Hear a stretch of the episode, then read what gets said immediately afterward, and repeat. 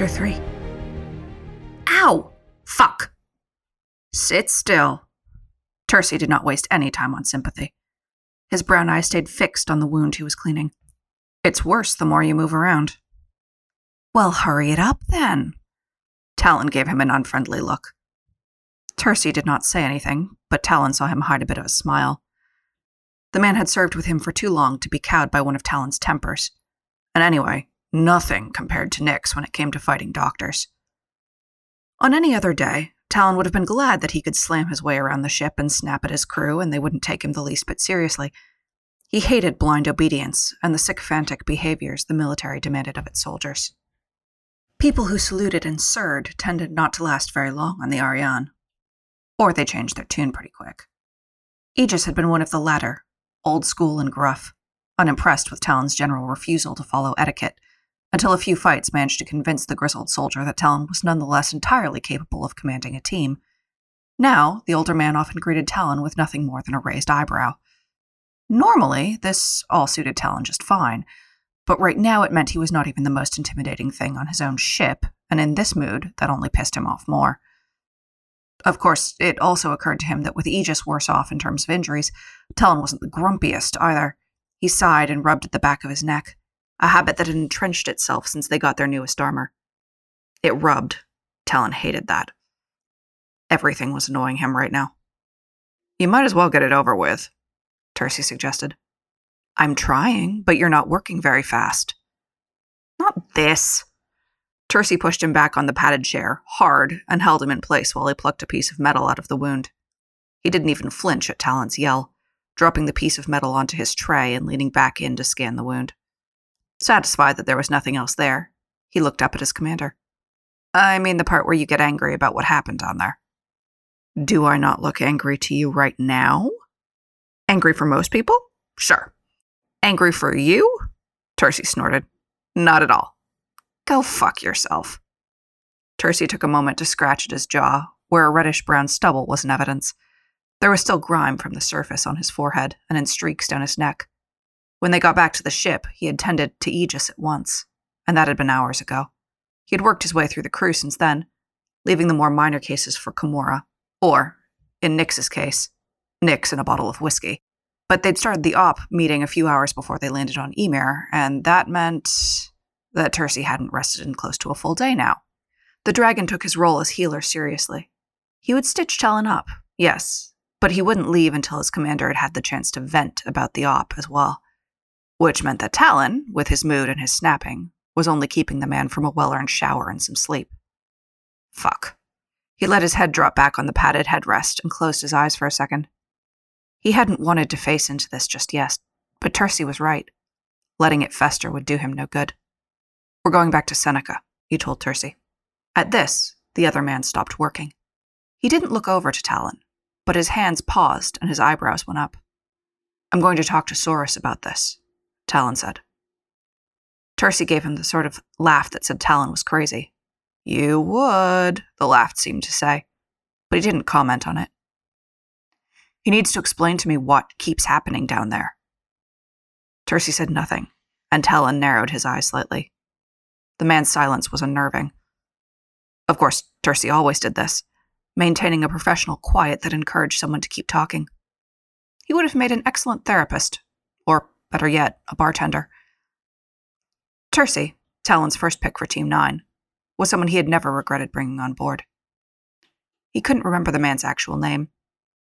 It was probably on a piece of paperwork somewhere, but Talon's filing cabinet was a place where forms were appropriately filed and never looked at again. The two men got along better than Talon, a Navy veteran, had expected at first.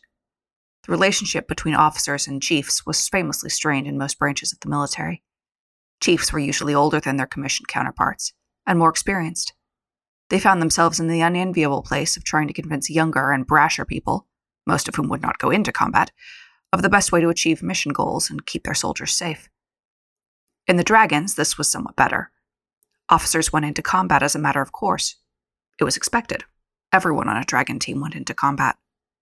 Accordingly, the chief's role was more of a confidant than anything else. They would look after the soldiers, making sure that none of them were sliding into a funk. And, this was Talon's favorite part because he meant he didn't have to do it, arguing with the bureaucracy about things like benefits paperwork. Turcey had been coming through the Dragon selection when Talon was given command of Team 9. It was a famously rigorous process to get selected for the months long ordeal. Each recruit was given a battery of tests for combat skills, knowledge, intelligence, and psychological fitness for the unusual rigors of joining a Dragon crew. And then, for six months, the candidates trained together, undergoing a battery of scenario tests that any Dragon commander and their XO and chief could come watch. Selection for a team was immediate, on the whim of any commander. As one of the newer team commanders during Turcey's selection year, and after a particularly drawn out mission, Talon arrived back late to find most of the sought after recruits had already been selected. He didn't mind once he saw the people who were still there. He'd chosen Turcey and Aegis that year, the former for his steady, methodical combat, and the latter for his gruff competence. The year after, he'd picked up Nyx, Sphinx, and Kimura and Mars, who everyone always seemed to refer to in the same breath. The two of them had been thick as thieves from day one, apparently having become fast friends in Dragon Selection. They fought well as a team of two, so Talon had taken both of them. Nyx and Sphinx, meanwhile, had been like day and night. Sphinx held her own counsel, and Nyx never shied away from telling Talon when he was wrong. His team had been built in dribs and drabs after that, letting exceptional soldiers go to other teams and replacing them with people the other dragon commanders by and large saw no use for. Most of the other commanders thought Talon was crazy. That suited him just fine. His results spoke for themselves. He had one of the most decorated teams in Dragon history, with the most successful missions of any commander now serving. And then there was Ymir, as a glaring hole in that record. Turcey snapped his fingers irreverently in Talon's direction. Your leg's finished. Get talking. Talon had been staring at the far wall, so lost in thought that he hadn't even felt Turcey stitch everything up. He sat back on the chair and rubbed at his nose.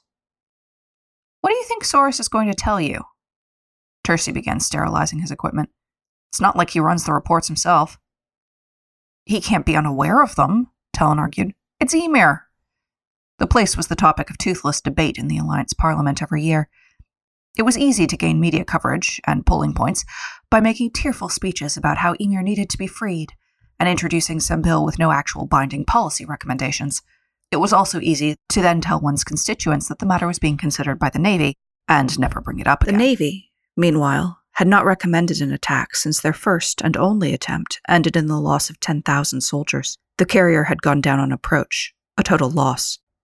They had not tried again. Which left intelligence, namely the dragons. There was no way Soros hadn't considered the same thing. He's afraid of the fallout if we all die. Talon heaved himself up and limped over to the closet. The Dragons had access to the latest tech researched in the Alliance labs. Not just armor, but programs, ship upgrades, and medical advances. They'd had any number of serums and treatments that purported to heal wounds like they'd never been, taking the area from shredded, dirty flesh to scarless skin in just days. Turcey, however, refused to use those. He insisted on cleaning and dressing wounds the old fashioned way and allowing a couple of days' worth of healing before he would speed anything along. Your body isn't a machine, he told Talon when the man asked. Let it figure out the best way to do things after the shock wears off. Then hurry it up. It seemed to work, so Talon took his advice. It was just annoying in the short run. Talon yanked a new ship uniform out of the closet and pulled off the old one. He isn't wrong to worry. Turcey was finishing up packing away his tools. You could stand to worry a bit more. Talon gave him a look. You think I don't care if we all die? No, I wouldn't serve on this team if I thought that, but I think you're losing sight of the odds. Turcey settled back in his chair and began to roll his neck with a wince, using some unseen knot. I'll fall you into hell if there was a good chance of saving all of Ymir. We all would. Mars and Kimura are getting the fever something bad. It just does no one any good if we all die, not accomplishing anything, not even having had the chance of accomplishing anything. Then we need better intel, Talon said flatly. There's a way. There's always a way. If you're willing to bear at the cost, there's always a way.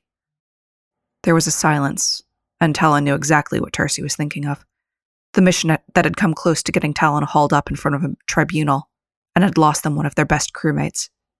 Two years earlier, on the bridge of a carrier converted to a slaver ship, Talon and a young recruit named Cade Williams had overridden the controls to vent the entire ship, killing the entire leadership of the legendary slaving syndicate and every one of the 7,000 slaves they were carrying. Cade had left Team 9 after that, unable to face making another choice. So Grave and Talon had been summoned back to Seneca to explain why he had done what he had done. His explanation was simple Mrs. shot, and every one of those 7,000 slaves got sold, living in agony and dying not long after, while the slavers continued to prey on the citizens of the outer planets. Take is shot, and those 7,000 died earlier, but no one else ever saw that carrier appear in the sky and knew they and their children were going to die in chains. He didn't regret what he'd done. He didn't see any other choice. But when Tercy looked up, his expression asked if Talon would be willing to do the same thing again on Ymir. And Talon had no answer. He looked away as he pulled on the uniform. What's this about Kimura and Mars? Never seen them so excited for an op before. Tercy took the conversational diversion without comment. They must be losing their patience right along with you. Don't worry, he just makes a nice counterbalance. I don't think the man's ever been excited for anything in his life. He must have been born 60 and grumpy. Talon snorted and blew his breath out in a long sigh. How's he doing? Fine. I believe his exact words were, It'll take a lot more than a few suicidal idiots to do me any damage. He then suggested I spend my time on the rest of the delicate flowers, or, failing that, just get the fuck out of his face and stop bothering him. Talon laughed. Something unwound in his chest and he leaned back against the wall. He'd needed that. Coiled in the pit of his stomach, there was a low twist of guilt that Aegis had been injured at all. It was no use saying that he hadn't realized the warlord's people would be loyal enough to try suicide attacks. It didn't make sense, but it had to. Talon had to be able to protect these things, or his team would suffer. Where should I tell the crew we're headed? Tercy hauled himself to his feet, medkit in hand. I told you, we're going to Seneca. Wasn't sure if that was an actual plan or just the op talking. Any semblance of a good mood vanished. Talon stared down his chief. Boss, it's the warlord of Ymir. Intelligence is on it. We're intelligence. Talon ground out. The rest of them had their chance. They've had what, eight chances? They keep sending us into the districts and it keeps not working. They need to find another way, or I'm going to find one myself. I'd prefer to do it with Soras's blessing and his help, but I'll settle for him staying out of my goddamned way. Tercy considered this. He nodded a moment later. He knew when Talon had made up his mind, and his lack of dissent meant that, as with Nix, he didn't have any new objections. They wouldn't have hesitated to let Talon know if they did. The next time I go to Ymir, Talon said quietly, I'm killing the fucking warlord with my bare hands if necessary. Because the next time I leave, they're going to be free. I promise you that. This chapter introduces one of the characters who was originally a main focus of the story Cade, in the first iteration of the story, we first met Talon after all the events of this book, and from Cade's point of view. If I end up putting Dragon's Hope on the podcast, I'll let you all know when we reach the chapter with Talon's original entrance into the story. Though I am now glad I took the plunge, I was actually quite nervous about writing from Talon's perspective. He seemed like the sort of character who might be ruined with any more exposure. After all, nonchalance and suave self confidence can hide a lot of foibles, and I was afraid I wouldn't be able to bring him to life in 3D and keep him true to what he was. Thankfully, the story requirements were pretty clear. To do this story justice, I needed to show the process of Talon figuring out that the dragons had been deceived. Whatever I was worried about, no matter whether I thought I was up to the task, I had to find a way. Turns out this isn't actually all that uncommon. From my own experience, and from speaking to other authors and reading interviews with them, it seems fairly universal that stories come to you before you have the skill to do them justice. Each story is a new chance to stretch the limits of your competence and to learn what you need to know in order to show the story to its fullest advantage. Talon didn't turn out to be either two dimensional, though, or, thankfully, a shitbag. He and his team are incredibly dear to me as characters, and I would never have gotten to meet them, as it were, had I not listened to the requirements of the story. This chapter also brings us back to a seminal moment in Talon's history he makes a devastating decision, costing the lives of literally thousands of innocent people.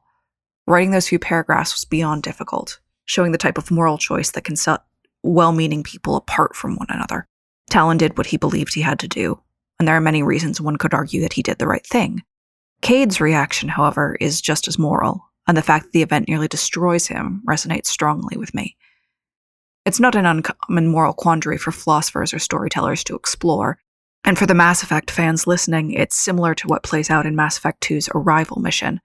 Perhaps because I wrote this event before playing that mission, I was deeply dissatisfied with the fact that the mission did not give you the option to struggle with a similar choice or work through the aftermath emotionally.